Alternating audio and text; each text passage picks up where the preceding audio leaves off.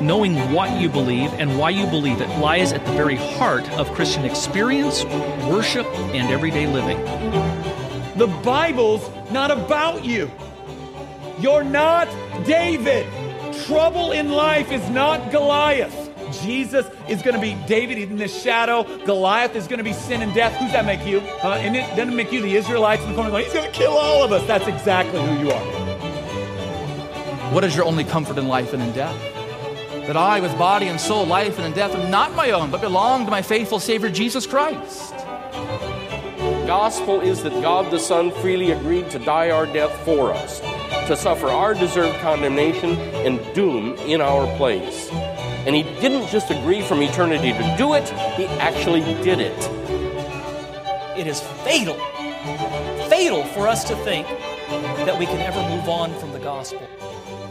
The great problem in the evangelical church today, where the scripture is concerned, is not the inerrancy of the Bible. The great problem in the evangelical church today is the sufficiency of scripture. We don't think it's sufficient to do what we have to do. So we have to wake up to what's happening and recognize that the problem really is our lack of theology.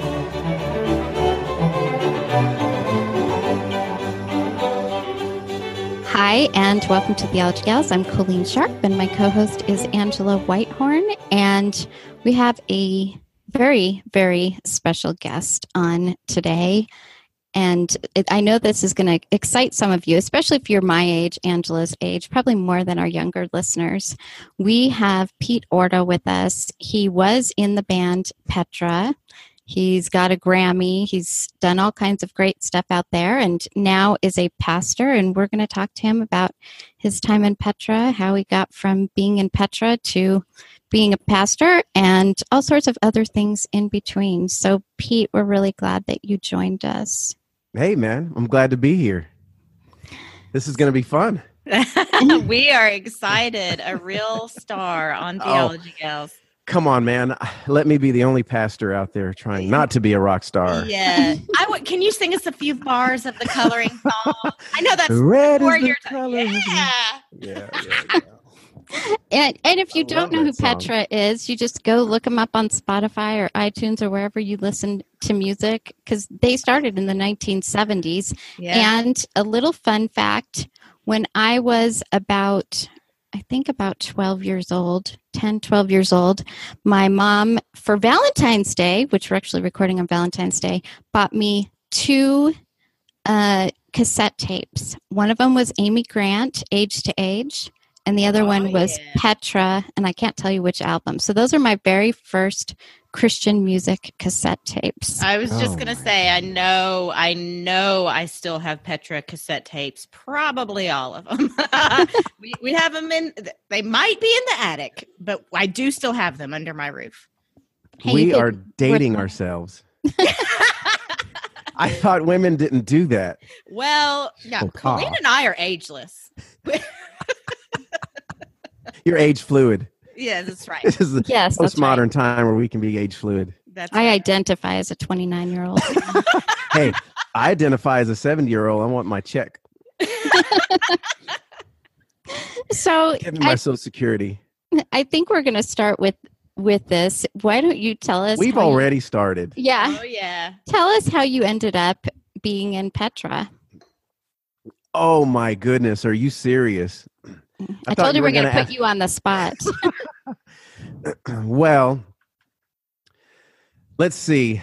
I had a I worked at a music store in Lubbock, Texas. It's no longer um Can you hear that train passing by? I, I can't. Oh, you could. Okay. My- Yes. Is this editing? Oh, I don't know. I would keep it. You know why? I'm in an I'm in an old train station hotel that was built in 1893.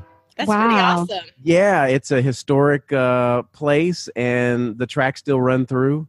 But anyway, um, so I'm a West Texas kid, and I worked at a music store there. Um, and I had a buddy of mine that worked in the keyboard department. So I had a great relationship with him. He went on vacation once to Nashville, and he came back to tell me all about it and was pretty excited And he looked at me, and he was a believer at the time, still is at the time. I wasn't, um, but he said, "Hey, man, uh, I feel like God is telling me to go to Nashville." And at that time, of course, I just looked at him and said an explicit word and said, "Well, you need to get the explicit word out of here. Then, you know, if God's telling you this kind of stuff." And that was my advice. So anyway, he ended up going, um, and got involved. Tried to make it. I think he would admit now he wasn't probably a very good keyboard player, but he ended up landing uh, at a booking agent uh, Greg Oliver Booking Agency, which I think is still going. And he worked there. He got involved and was trying to get me to go up there. He kept calling me at the music store. Uh, his name was Russ Lloyd. And I would just tell him to leave me alone. Like I didn't understand what he was talking about. And then he called my wife and said, Your husband is going to rot away there if he doesn't get his talent out. And so, because of the pressure and me being an Elvis fan, I agreed that I would go out there on a vacation to do an audition for a particular um, tour that was going to happen as long as I got to go to Graceland. Oh yeah, you know I grew up in Memphis, so did you? Yes, I did. Yes. I never actually went to Graceland. I lived lived there uh, most of my life until well, twenty years ago. But maybe BB King's bar? No. yeah, I've been to Beale Street many times, but yeah, man. Anyway, I'm an Elvis nut. I've got stories. Oh, about that. yes. Um, so I end up going out there. I end up doing this um, this audition for this group that this guy was doing a solo record for uh, I was super excited. Uh, I actually had my gallbladder out at the time, and I was I couldn't lift my gear, so I had my friend help me and load the amp, and I did this audition and ended up getting the gig. Long story short, uh, I did a few shows. I moved out there. I did a few shows. It fell apart. And the lead singer was like, felt bad that I, my wife and I drove out there. We bought a house. We got settled and ready, and you know, it just the bottom fell out. So I worked at a shoe store. My wife worked somewhere else, and uh, yeah, we were just trying to make it happen. So he said, "Hey, listen, I've got another band, and we need a guitar tech. Have you ever teched before?" I'm like, "Well, what is a tech?" And he described it. I'm like, "That's what I did at the music store. Man, I can fix guitars and rewire this and do that. And yeah, sure, I'll take care of it." So I went and um, gosh, do I tell the story? so I'll just tell it. I, I will I'll tell it in, in in the best light. So I went and they had a interim type guitar player at the time uh, for this band. It was not Bob Hartman. I had no idea, but it was for Petra. It was not Bob. I want to make that statement. So there was this guy in the middle, and you know to uh, speak to give him the benefit of the doubt, we were all young. So he was a bit of a punk. And I set up his guitar rig. And anyway, he decided he was going to bully me a bit on the tour bus. And uh, I got up and I slapped him in the face with my baseball cap, told him, if you touch me again, I'm going to dislocate your jaw. and went to my bunk. And I thought, well, I just lost my job.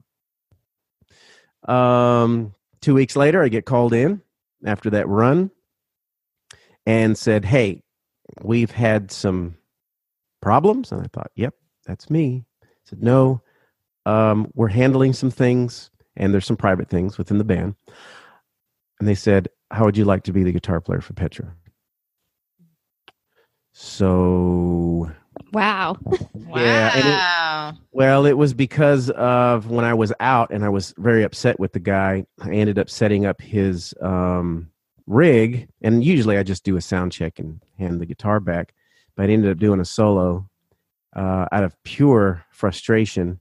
And the sound guy over the PA said, Did anyone hear the guitar tech just outplay the guitar player? And anyway, made quite a statement. And I got called in two weeks later, and uh, there it was. But um, not to put any bad light on on anybody or any situation. Like I said, we were all young, and I bet uh, I was just as much of a punk back then as well. you don't have to edit that out. it was very strange. It's very barbaric. Well, that's how it got. I mean, it was just from one chain of event to the to the next, and uh, Well, you know, it's a really interesting story. I'm sure there's lots of wild behind the scenes stories that we can't even imagine. I think a lot of people kind of imagine that uh, Christian music is probably uh, very um, buttoned up and holy compared to the rest of music. But, you know, that we're still sinners. There's a lot of characters, and, um, you know, maybe some are not even really believers, but. Yeah, Uh, I, I know mean- that that's part of your story. You want to talk about what your faith was like and your beliefs while you were in the band? Well, um, you know, I will say this that the Christian industry I have a heart for. Uh, those guys are my peers, and of course, you've got you know new artists that have come out, and uh, you know they're doing they're doing um, an amazing work. I mean, they're really there's a lot of sincere people Mm-hmm. and record companies and execs that are trying to be the light in the world there and just and I'll tell you it's it's hard to balance. It is uh it's hard not to be pragmatic uh the you, if there's no album sales then you know we we it, it nothing would exist anyway. So they're they're trying to navigate through it all. And I would just um you know I just wanted to preface by saying that you know my band Petra, they they were the real deal. Um, and there's a lot of real Mhm. deals that I work with. And you know, there are a lot of private things that do happen uh, within the industry and amongst artists, and there's this kind of close knit uh, group. But it's it's kind of a safety area because you know you, you you're you're looked at to under such a microscope that it's nice to be around other artists and industry people and nothing really leaves Nashville. You know, the, you could be struggling and going through this, and it's just amazing how, you know, man, you you could be at a church that you can't control information or the narrative or the gossip or anything like that, but you've got an, a whole city that tries to respect its artist and to let us go through the different seasons of life that that uh, we need to go through we need to experience and not have it blasted everywhere. I hope it hasn't changed. So the wonderful thing that I that I thought about Petra as I you know have kind of grown up is that it being a rock band, there was a lot of grace and liberty there for me to to grow. And I know there were a lot of things and areas that they could probably see where you know I just wasn't lined up right at all. Um, but to have that kind of that home to say, hey, you know, we're here and we're going to iron this out. We're going to work it out and we're going to make it happen. And, um, you know, I remember being in that mind frame, not being a believer, uh, but someone, uh, somewhat feeling just the culture of, you know, it's, it's safe here. And, Mm. man, I wish that more churches had that where we could kind of work it out amongst ourselves and not have everything just blasted out there. And so, for our listeners who were just listening in when you just said that you weren't a believer, uh, can you clarify you were not a believer when you were in the band Petra? No, I wasn't. Um, Talk, I, tell us a little bit about what your faith was like and, and that I was a, journey. I was a deist, Mm. and I didn't back then. Um, we didn't have these. You know, it was a thing back then, but I, we didn't have these labels like we do now. You know, now it's it's kind of cool and it's a fad to say, "No, I'm an atheist." It's it's Hmm. it's kind of relevant today, but back then I didn't know. Now that I kind of know the different terms and where I, I fell, I can say that that's where I was. But I grew up hearing the American gospel, which is um, no repentance. Um, it is a, a gospel that, of course, Charles Finney got us all started in, which is ask Jesus into your heart and you're saved. And I did that number, had no idea about lordship at all. And so my Christianity, of course, I had kind of a rough upbringing, and I lived on the streets for about a year and a half in my car, and so I've got this kind of rags to to riches type story.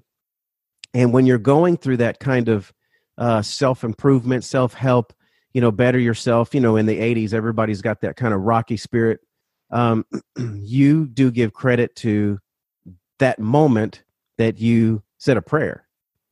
Um, it's almost like a blessing that you got over your life. That's how you feel. And there was a point in my life, there was a season that everything I touched turned to gold. Nothing fell apart. Everything worked out. And I went from liter- the literal streets all the way to just opportunity to opportunity, uh, where I was, you know, touring in probably the biggest band in Christian music. And um, and so my theology was my my worldview, what my worldview was. I mixed it in, and so I, man, I was I would tell people, hey, you know, uh, give your life over to God, and look what happens. He takes something that was awful and he creates this. And so I had this this um, idea, but then as things started, um, of course, what goes up must come down. As that as things weren't developing, and I was kind of missing out on opportunity, and this contract wasn't being renewed, or this and that.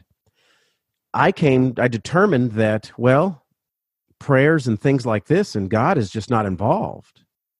And enough situations in my life, I started telling my wife that, and it would really upset her because she was raised in church and she was a believer at a very young age, I think five or six years old, or maybe even younger than that.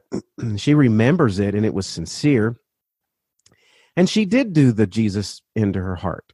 You know, I'm not saying that that method isn't you know everything you know nobody saved that says that prayer but it just it kind of gives an easy believism um, kind of a, a, a gateway to that and so you know she was very upset by where i had landed uh, but you couldn't argue with me because christians were dying uh, from cancer and people were praying for them and non-believers were going into remission and not dying.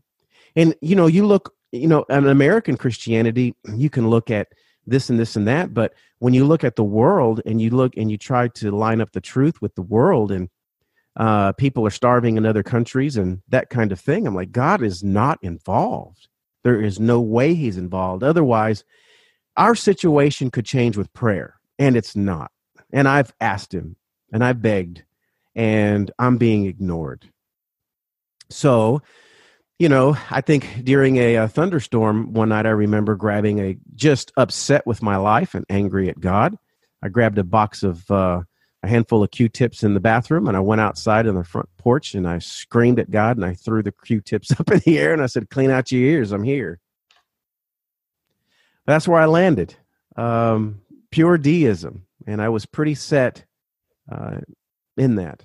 So, how did you go from where you were just um, describing right now to coming to Christ and studying theology and the Word of God? I started, um, well, I started just like I said, things weren't getting bigger and better and faster and quicker. And things started kind of flattening out. Um, and I was really, really struggling through some things, and I was I was struggling uh, in my career. Uh, I was struggling uh, in just private areas. It also bled over to my marriage, um, completely, completely falling apart. And you know, I I see people now that I try to plant some seed and preach the gospel to, but it's very difficult when somebody is climbing the mountain uh, they're very blinded by their own success. I had to talk to a guy last month that was just like, God hears all my prayers, you know, and he's this custom home builder and very successful. And I just stayed real quiet. Was like, man, I mean, when when men are and women are on their way to success and things are lining up in their life, there is just no way to preach the gospel. I mean, the rich young ruler to to to the T. So when the Lord started, as I know my doctrine now, the Lord started to withhold certain things that would give me the idea that I was living this blessed life by God and that I was okay with Him. So when it came to my philosophy in life and success and um, and and things like this, it my philosophy fell apart. Like I always had this saying that you know don't take advice from somebody that doesn't have the results that you desire. Well, I no longer could produce the results that even I wanted. So something in my thinking had to be wrong. And I knew that.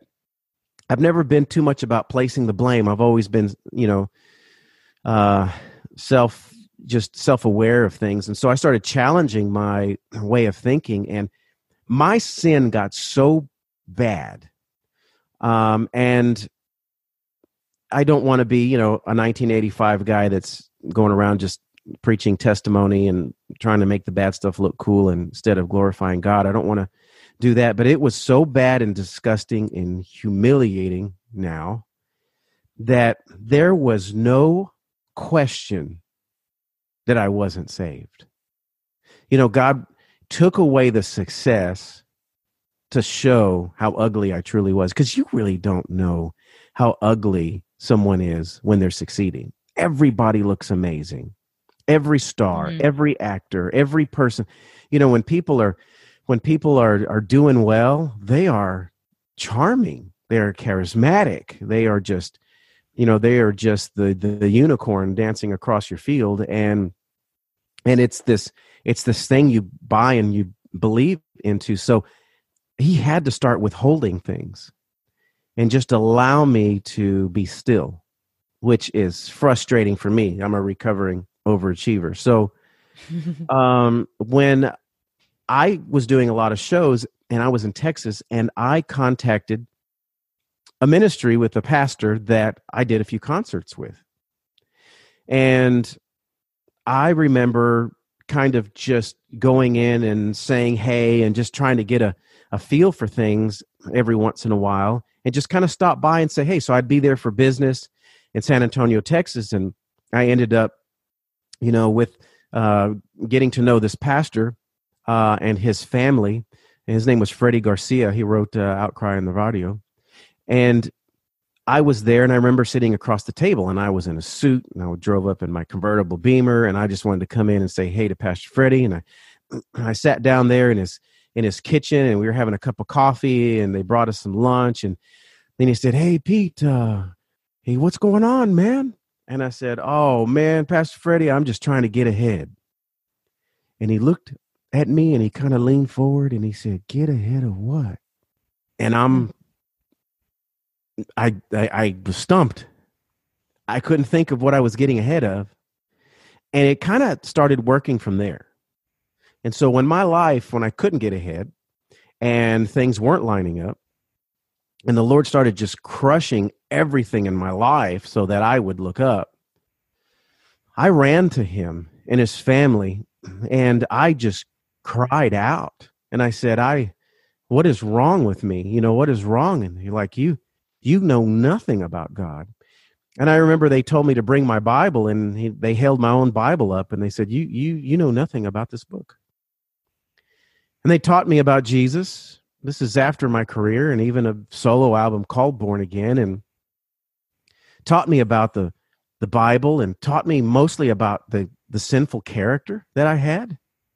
My wife and I were, man, on the uh, the the eve of divorce and she went to Pastor Freddie's wife, Ninfa, and both of them and their family included, their sons were a big help, uh, led us to the cross. Didn't try to fix our marriage, but by default it did.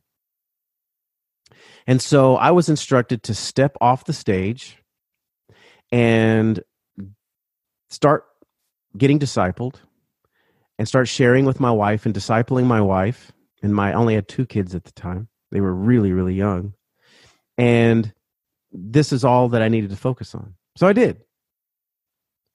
Um, so I do what I I'm kind of a autodidactic. I, I'm a self-taught person, and I did what I did with music. So when I was young, I um, what I did with music people. It's like, well, I my my favorite, you know, my favorite one of my favorite guitar players is Eric Clapton.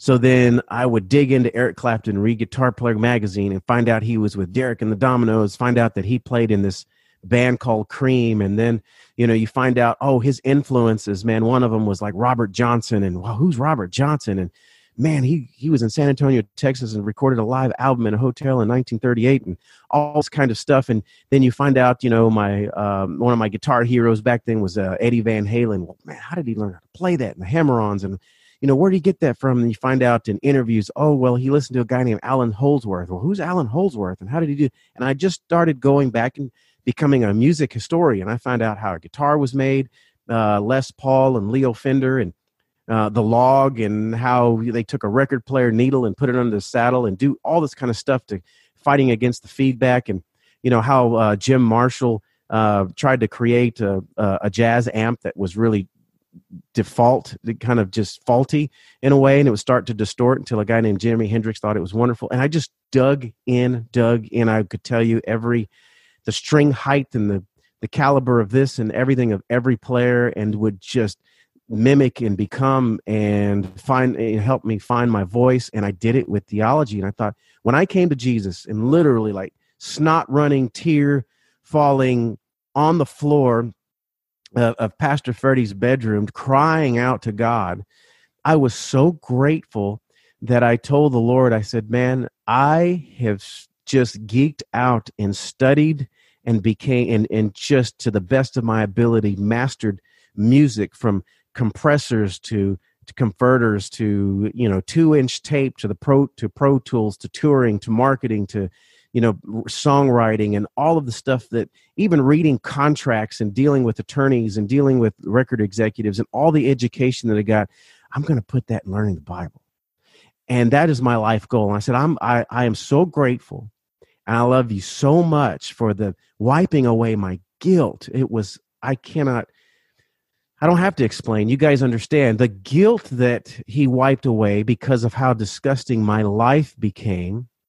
Um, and the and and then the guilt of that I had to carry in in my marriage, and the guilt as being a horrible uh, father starting out. You know, I didn't have a good start, and um, and then my sin before God, and things started bothering me. I didn't have a conscience like that, and then things were really starting to bother me. And all of that weight he allowed he just revealed my sin and let me carry it and then i came to him.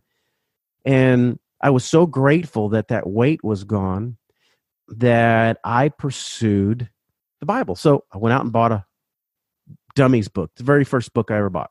Uh, bible for dummies and i studied the papyrus paper and i just studied i studied the um, the berries that uh, was used for the ink um, you know, that was the scriptures were written on. And then I was, you know, it kind of shook my faith here and there because I found out there was two Bibles. What in the world? You know, how could this be? And I was shook up. And then I was like, okay, what is this Masoretic text? And then what is the Septuagint text? Oh, oh okay, those are just two interpret, you know, just not interpretations, but one was Greek, one was Hebrew.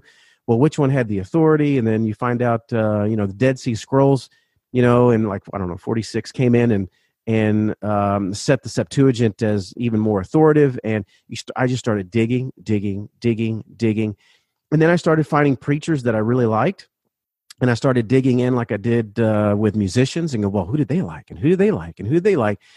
And I started landing into the Spurgeons that led me into the Puritans that, I mean, it just, it just exploded. And then I started studying doctrine and then church history. If you know your history, you know your heresy um, and what is homiletics and what is Christian hermeneutics and what is apologetics. And I think just 10, I put about 10 years all day long is all I did.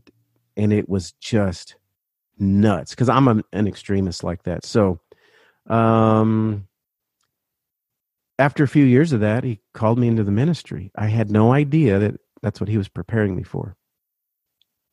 That is really amazing. I'm kind of wondered as you were talking, Pete, um, when was the first time you heard the gospel? Was that from your friend Freddie? Yeah. Wow. yeah. I mean, I, I heard, listen, I you, you could, and I, and I'm not blaming anybody because it, it Mhm. it's the Holy Spirit's timing. I I, I understand the sovereignty of God, Mhm. But I can't count how many pastors around the world I've met. I cannot count how many believers I've been around.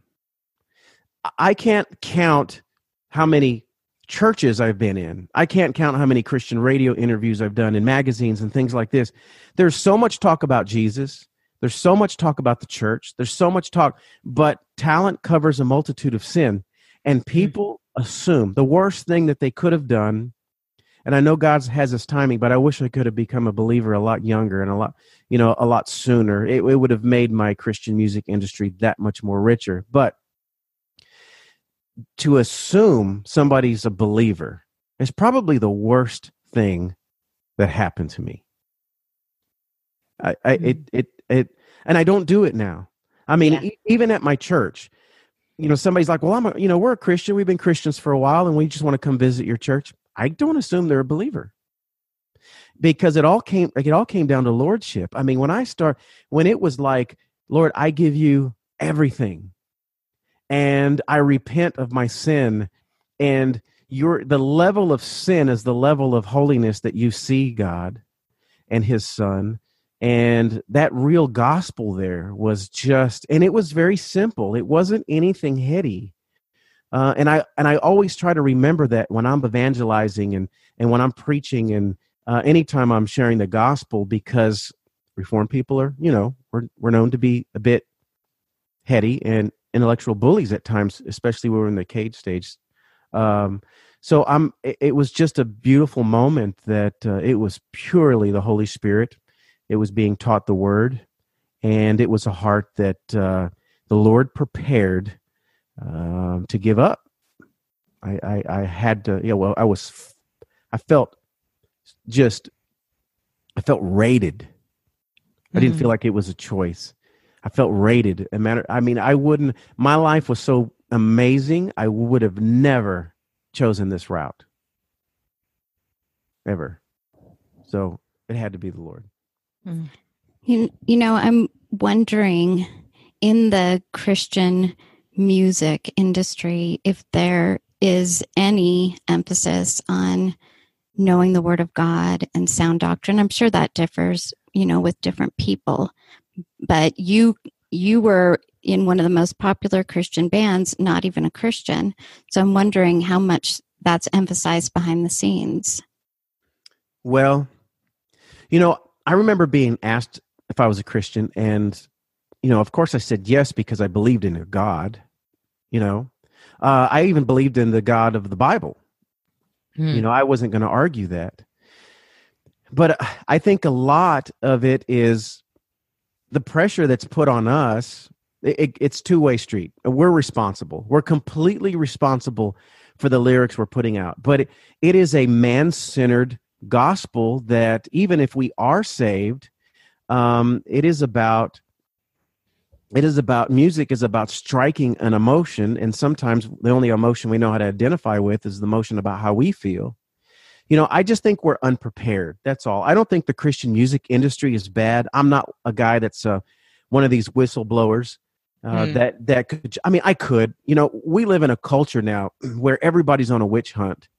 And it's it's easy to be that guy. It's easy to be on you know be on the side that you know you've never put out a body of work to be critiqued you've never you've never put out an album. You've never you know you've never put out a book and r- wrote ideas and then evolved from that and grown from that and go oh man i'm kind of a different person now. I've kind of grown Mm. and i've seasoned and and oh well that's out there. And so a lot of these watchdog type people i'm not saying all of them but man just it's easy to have the critical eye. So i'm not a guy that's against the ccm industry. Matter of fact i have a huge love i would love for at some point the lord to send me back in to some degree and just be there with my brothers and sisters and preach the gospel to those that are not saved and encourage those that are saved to be a little bolder about their faith and what the bible truly says and even record executives to go you know what? There's a vetting process. You you know not it's not only having a talent uh, of of being able to write hooks and and to be able to poetically grab stories in the Bible and little phrases and make them rhyme and stuff like this. But, you know, we're just not theologically uh, equipped to be ministering. But I think that's overall the church as a whole. I think, mm-hmm. I think that anybody that goes out that's uh, uh, missionaries, they don't have really good theology. That doesn't mean that they're not bad and their hearts, I mean, that they're bad and their, their hearts aren't sincere. But for some reason, um, the we've got we've got the the the positions that we kind of um, find that are better positions, more uppity positions, and those people should have the PhDs and the education, and everybody else that deals with the the dirty people or the arts, the liberal arts, or you know, the, you know, the homeless or the you know, you guys, you go, you raise your own funding and you figure out your own theology, and just don't commit any heinous moral sins, and we're behind you.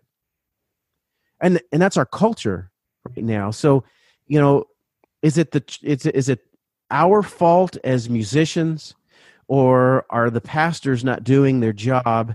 And instead of downing the type of music and wanting to um, say, hey, listen, I might not be a fan of this style, but let's make sure lyrically you're on point. You know, they throw the baby out with the bathwater. So what do you expect us to do? You know, I had an email debate over uh, with a pastor that's currently at at Spurgeon's Church in London, and um, I wanted to get some material there, and he sent me his book, and it was completely bashing modern Christian music. And I guess he looked me up and he decided, here, you're going to read this book. And I just found it so funny. My argument to him was like, well, you know, number one, if we use the American music scale instead of the Middle Eastern music scale, you're already veering from the Bible in, in, in the Psalms. You know, uh, you know, and at one point, all of the stuff and the classical things that you like were pop music at one time. So, like, where does it stop? And and and can we can we bring in a guitar? Can we do this? So, a lot of times, ministers. This is how I felt being a musician growing up didn't like the new version of music coming out. So they threw the baby out with the bathwater. So we're writing the best way we can.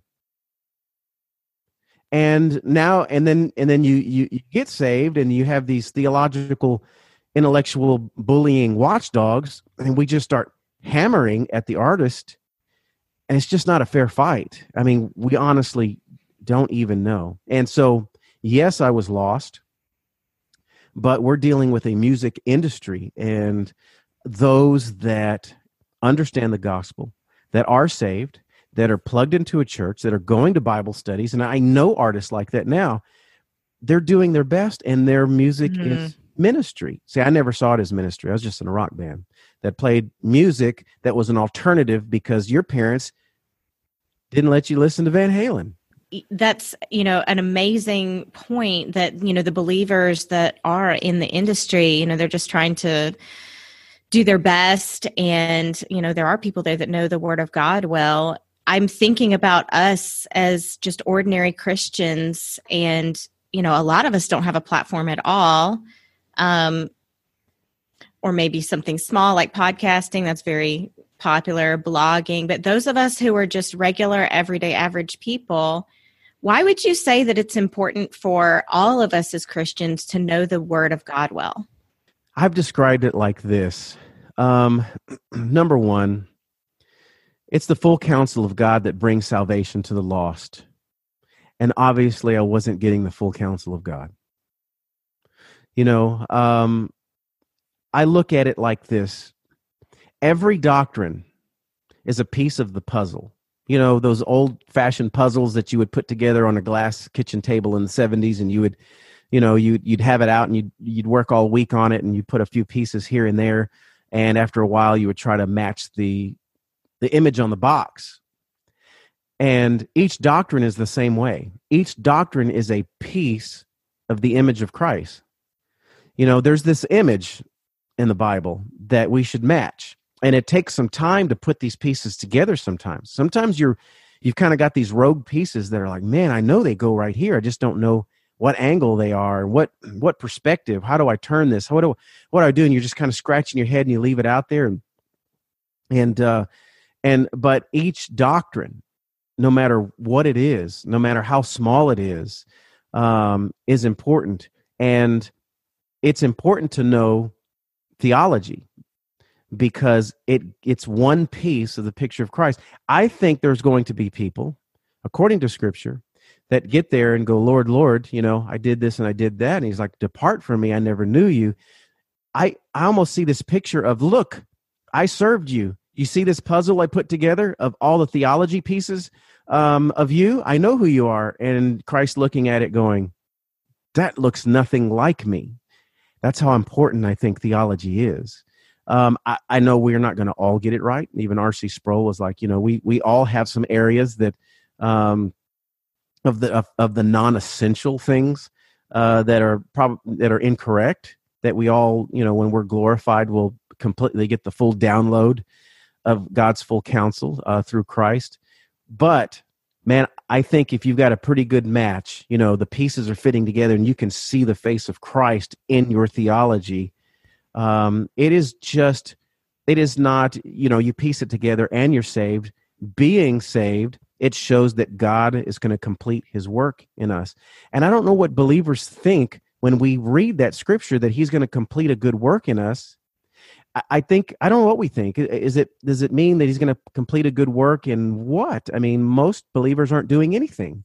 So the the the complete work in us is um, each piece of the puzzle of who Christ is should kill a piece of our flesh. So if you're just a oh I just love Jesus and I don't really care about theology, you're telling me that there are these doctrines out there that could be killing portions of your flesh that are still hanging on to you. And we will be judged by that, not condemned, possibly. But I think that each time, this is just something that I that I've explained to my church. I said, this is not theologically sound. This is not, I'm not saying this is not doctrine. This is just kind of my way of picturing things and kind of, you know, taking a little bit of creative liberty to go, what is, what is it going to be like but i think that each thing that we struggle with that's the truth that we are sacrificing saying you know what this part of us needs to die on the cross that struggle and that because it is a struggle if you're truly a christian you're struggling trying to die to self i think that a lot of that dirt and smut and things will be the very thing that god uses symbolically to be a jewel in our crown some of us will have a lot of jewels in our crown, and some of us won't. And I think it is based on how much we know about Christ, because that has killed a certain percentage of ourselves here on earth. And that creates the struggle and the adversity that I believe a lot of Christians don't have. They have self inflicted pain, but I don't know if they've got gospel pain. Mm. Well, for our listeners who are thinking about going deeper in theology and learning more, do you have any advice on where to start? Do you have a favorite theologian? Well, I love Spurgeon. I mean, I know that's like the hipster thing to say, but I've got even a portion of his document. I've got one of his sermons that's got his handwriting on it. I've got it framed up um, in my office, and I went to his church when I was in London. Um, big fan of his writing, his heart, his struggle. Uh, I'm mm. amazed about how big his church was and how uh, sharp he was on the gospel. Uh, not everything that's like huge and and successful is is bad. Um, some people, you know, kind of go down that route. I don't. So I I I I just love him. I think there's enough documentation where I can kind of get a snapshot of him as a person some people you don't. Some theologians, it's hard to get a, a snapshot of who they are as a person and some of their personality. Mm-hmm. Um, but uh, I would say I would say him. Um, you know, I think as far as I think as far as theology, um, I think you should start with a pastor you trust first. Um, I think you should start there because they have um, kind of whittled through a, a lot of the stuff and probably have read a lot of books that were not very productive or some that could kind of lead you down uh, you know a path that you shouldn't. And just kind of save you a lot of time. Um, i like to start people you know with catechisms. You know i i love you know the westminster uh, Catechism. The Heidelberg uh, is dear to my heart. Uh, question one, my goodness. But um, I like to start people there. I think that's the best place to start. You're getting church history, you're getting sound theology, you're getting a picture of who Christ was and his purpose and his work and uh, and his service to the to the Father. Um, I just um, you, you, also it's something that is um, I believe that we have a you know uh, I think that our justification is a private relationship with Christ, but I think our sanctification is a public relationship with Jesus, a corporate relationship with Jesus, and a catechism. It, it promotes that. It promotes a, a, a body. It promotes a um, learning as a group. Um, so I would start there. Yeah, we would definitely second that. We quote the Westminster Standards and Heidelberg quite often on on this show.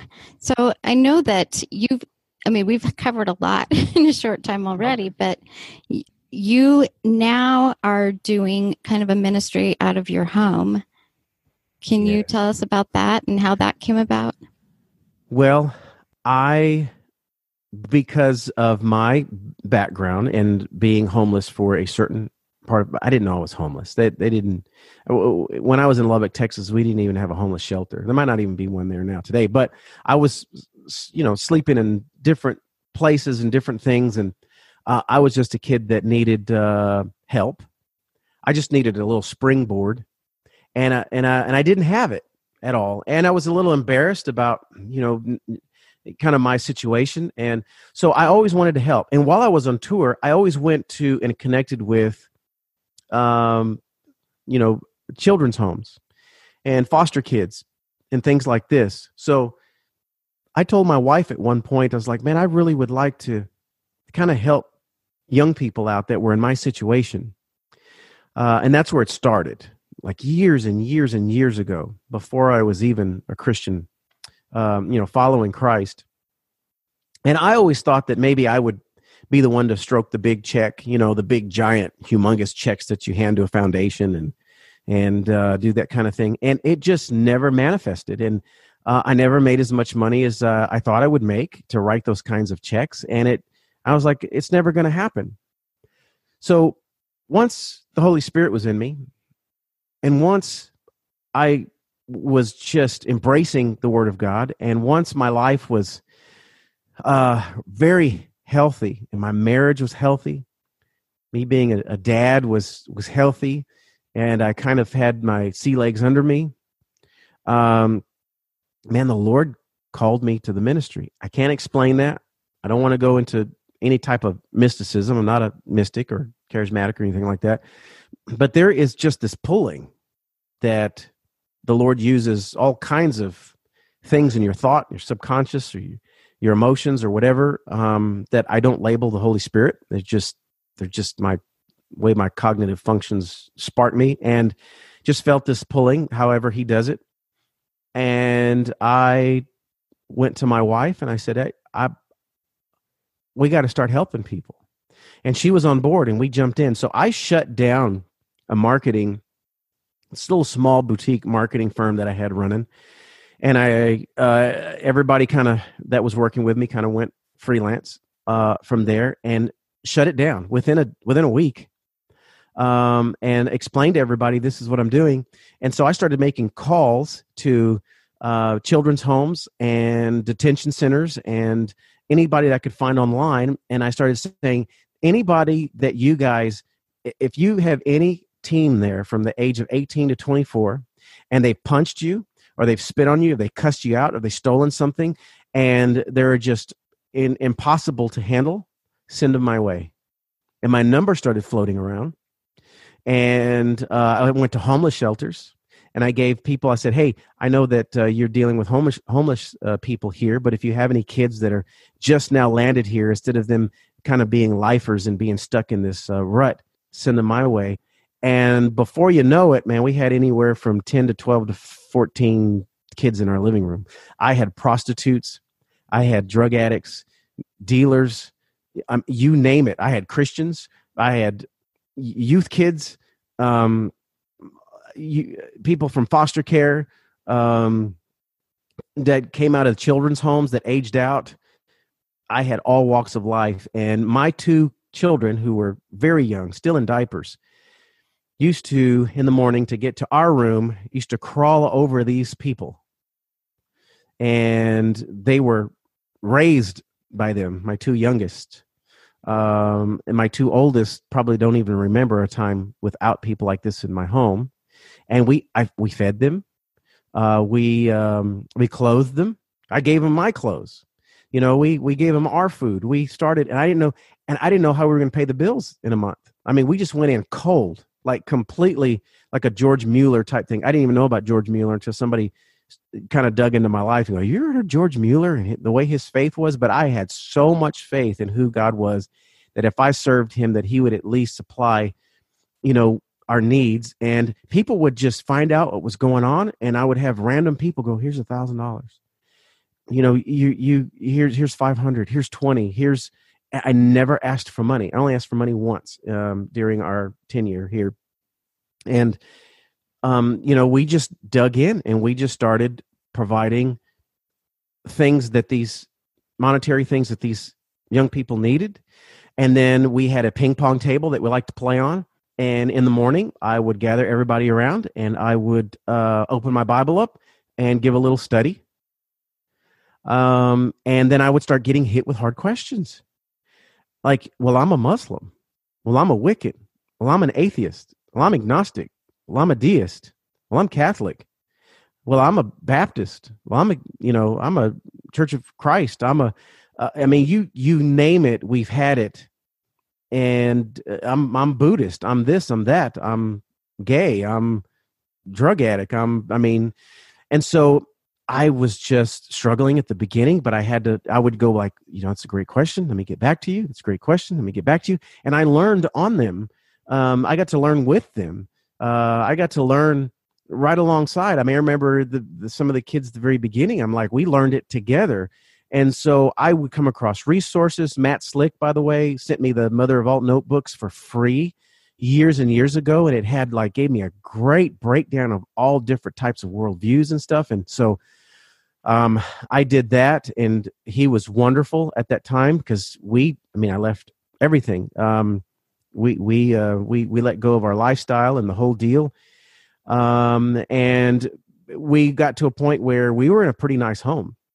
And we had a homeowners association, and we had all these kids lying around. I used to tell them, said, you know, that were just running around. I said, okay, don't go out during the daytime. You know, I, these we're going to get kicked out of here and then we got provided uh, somebody opened up some land for us and said hey you can come here you can come there. And now uh, we're in denison texas and we're at the travelers hotel. It was it's a historic hotel uh, in 1893 um, and you know but along the way somebody helped us set up a nonprofit. Along the way we got funding. Along the way we got a building. And we we did the when it, when people when people are like i'm just looking you know i'm trying to find what you know god's will in my life and i just i'm called to ministry. I just don't know what to do. Dude the janitorial you know positions in the kingdom are all open. I mean there's so many that you can fill and all you've got to do is just pick up a shovel pick up a broom get your hands dirty get to work get on get on the same level with these people and just start preaching the gospel. And um, you know there's there's things that we've done to, to help um, you know, keep my kids safe, keep my wife safe, and and things like that. And we've had some crazy incidences at the very beginning when we were kind of clueless.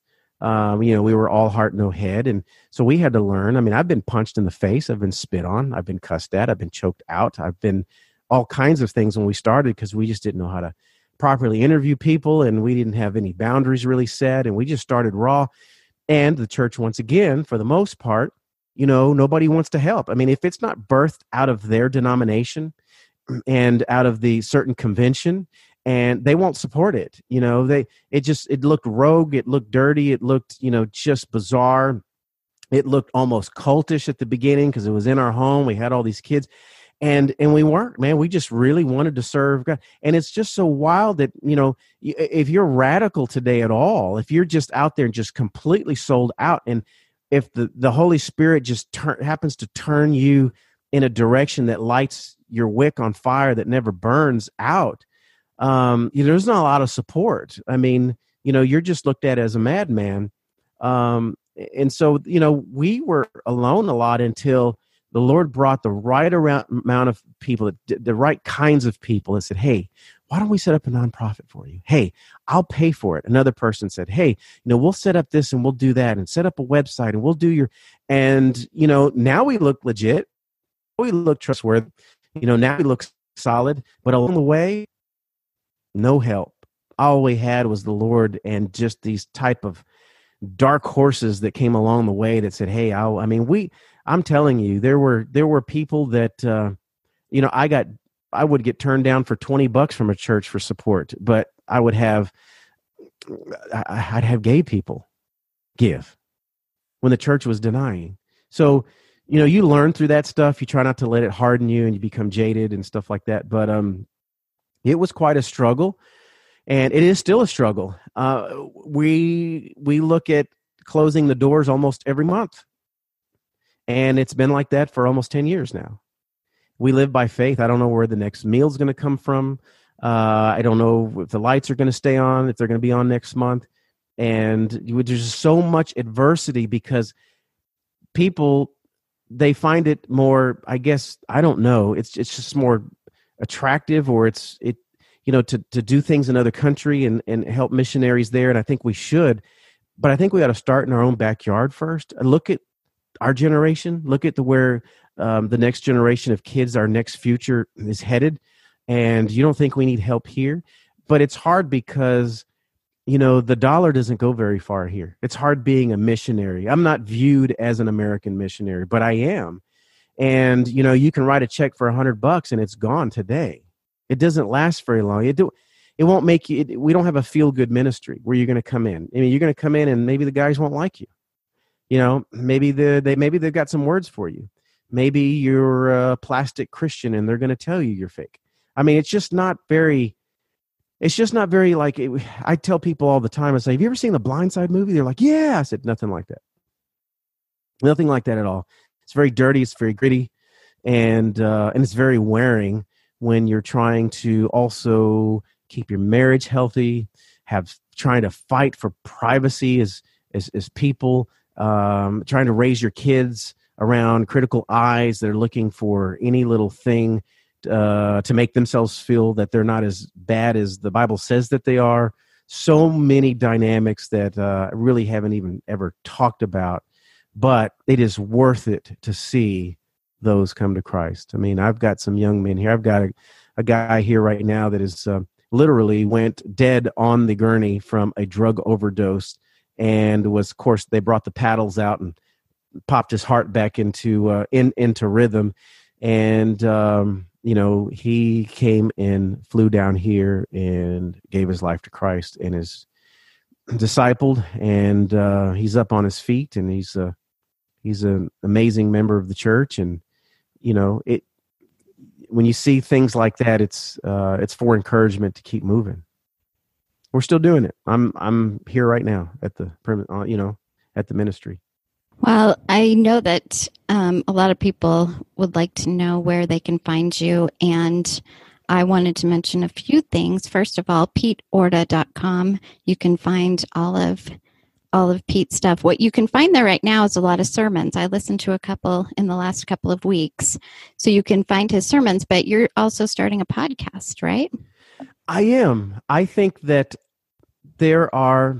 I'm doing it for a few reasons. Um, I have, you know, I have sermons that I've been posting up, and I've just done it basically for my kids and my grandkids, and just to kind of leave that behind, where people, you know, my family at some point might go, "What did our great grandfather believe?" You know, and so those will be archived, and then for our church members that are sick or on vacation and just miss a certain, um, you know, sermon or series that we're going through, uh, for them to tap in but it's there and um, it's you know it's it's it's ready to go. Um, but I I'm thinking about also doing a another podcast where it is some sidebar conversations of certain things about um, this current worldview and the Christian culture, and you know how I think a lot of things are.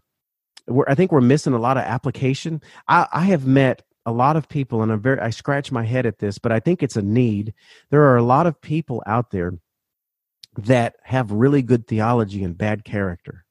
I mean, if you worked with them, if you lived with them, if you were if you were, you know, close enough to trade paint, you would really find out just how thin people are um, based on how they're offended, how they can check out of a relationship so fast, how they can just kind of just just trash, uh, put something in the trash real quick and just move on because uh, they're they have a low pain tolerance for things, and you know they're they're missing this connection between theology and character.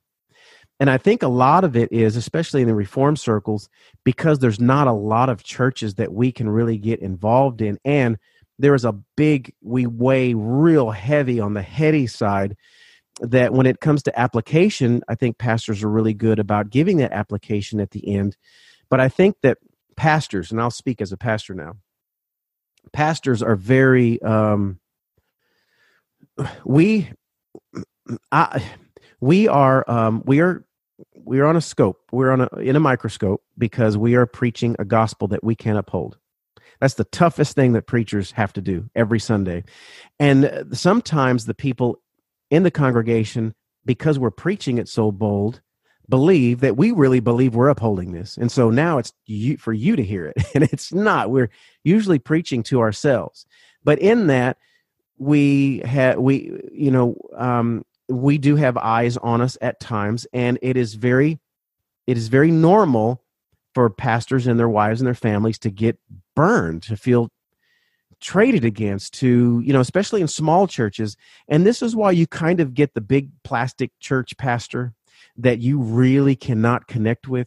And then you get the small pastor that's just um you know just frustrated. And of course that comes out in his sermons at times. And i think that there's these there's i, I think that there are conversations that need to happen so that both aren't misread so that the uh, that's so that the small pastor can be open and be vulnerable and remain that way without the church hurting them and allowing them to be human and allow them to go through their sanctification process and then allow some of these bigger pastors uh, to be accessible and not have this fear. I mean pastors in their in our private circles realize that we can't be open with everybody in our church and that is just a shame. So the podcast is going to be that even if I'm crucified over it, I'm going to have conversations. Uh, and I've been talking with some people that we're going to open up these things and to give an inside look about how we have how how do we handle relationships? How do we handle being vulnerable? How do we handle our theology? And how do we handle how we fall short? And how do we make it applicable? And then just the christian growth is just not heady. There are so many other dynamics um, that we could possibly that we're missing and the proof behind that is we're not leading anybody to christ. I mean if i when i sit down i go out and evangelize a lot. I uh i've got a seven foot cross that somebody built for me uh that we you know t- I took the idea off of arthur blessitt when i was a kid. I remember that. I remember this dude walking around with that. And so um, i dragged that thing on wheels uh, down my you know main street here in denison texas and the conversations as i'm out evangelizing um, you know most people most christians don't go to church that profess christianity. And the ones that do go to church most of them cannot remember the last time they brought somebody to the lord at least to the cross. And so there is this disconnect with head knowledge and doing that passion there there's some conversations that need to happen because paul said follow me like i follow christ. And that following isn't just well know your bible but how do we know it like how in what ways do we know our bible? And the proof of that is fruit. We're going to be judged by our fruit. We're going to be judged by our production what we're producing every believer. And i want to produce I want to produce out of gratefulness, not out of works. But it is that it is works that proves I have been saved. So I think that I'm going to open up these conversations and I'm going to probably do them unedited and they're probably going to get me in a lot of trouble. But at some point, to you know, for God's glory and for man's sanctification, I think that um, some people to be vulnerable. Well, we'll we'll um, link in our episode notes where everybody can find you, and you'll have information about that new podcast on your website, which we will link. And then, if you want to hear his sermons, they are on there already. And I guess anything else that that's kind of your catch-all website, right? Yeah, uh, PeteOrta.com is is, and uh, you know what? Um, I'm a typewriter collector, and I still use a typewriter. Uh, I'm on an, a 1938 Erika Five. Um, this week is kind of my favorite, and I love letters. I mean, if anybody, any of your viewers, just wants to put a pen to paper and write a letter, um, you know, my address is 300 East Main Street, Denison, Texas, D E N I S O N, Texas, 75021. Hey, give me a write. Tell me about uh, your favorite thing uh, about Christ and what he's done for you. And, uh, and I'll write back. So you can find it on the web or you can do it the old fashioned way. That's pretty cool, Pete. Thank you so much for sharing with us. Yeah, man, I've had fun. How about you guys? Absolutely. This was a lot of fun. We appreciate you spending so much time with us. And to our listeners, um, what we talked about in the episode will be in the episode notes, and we will see you next week.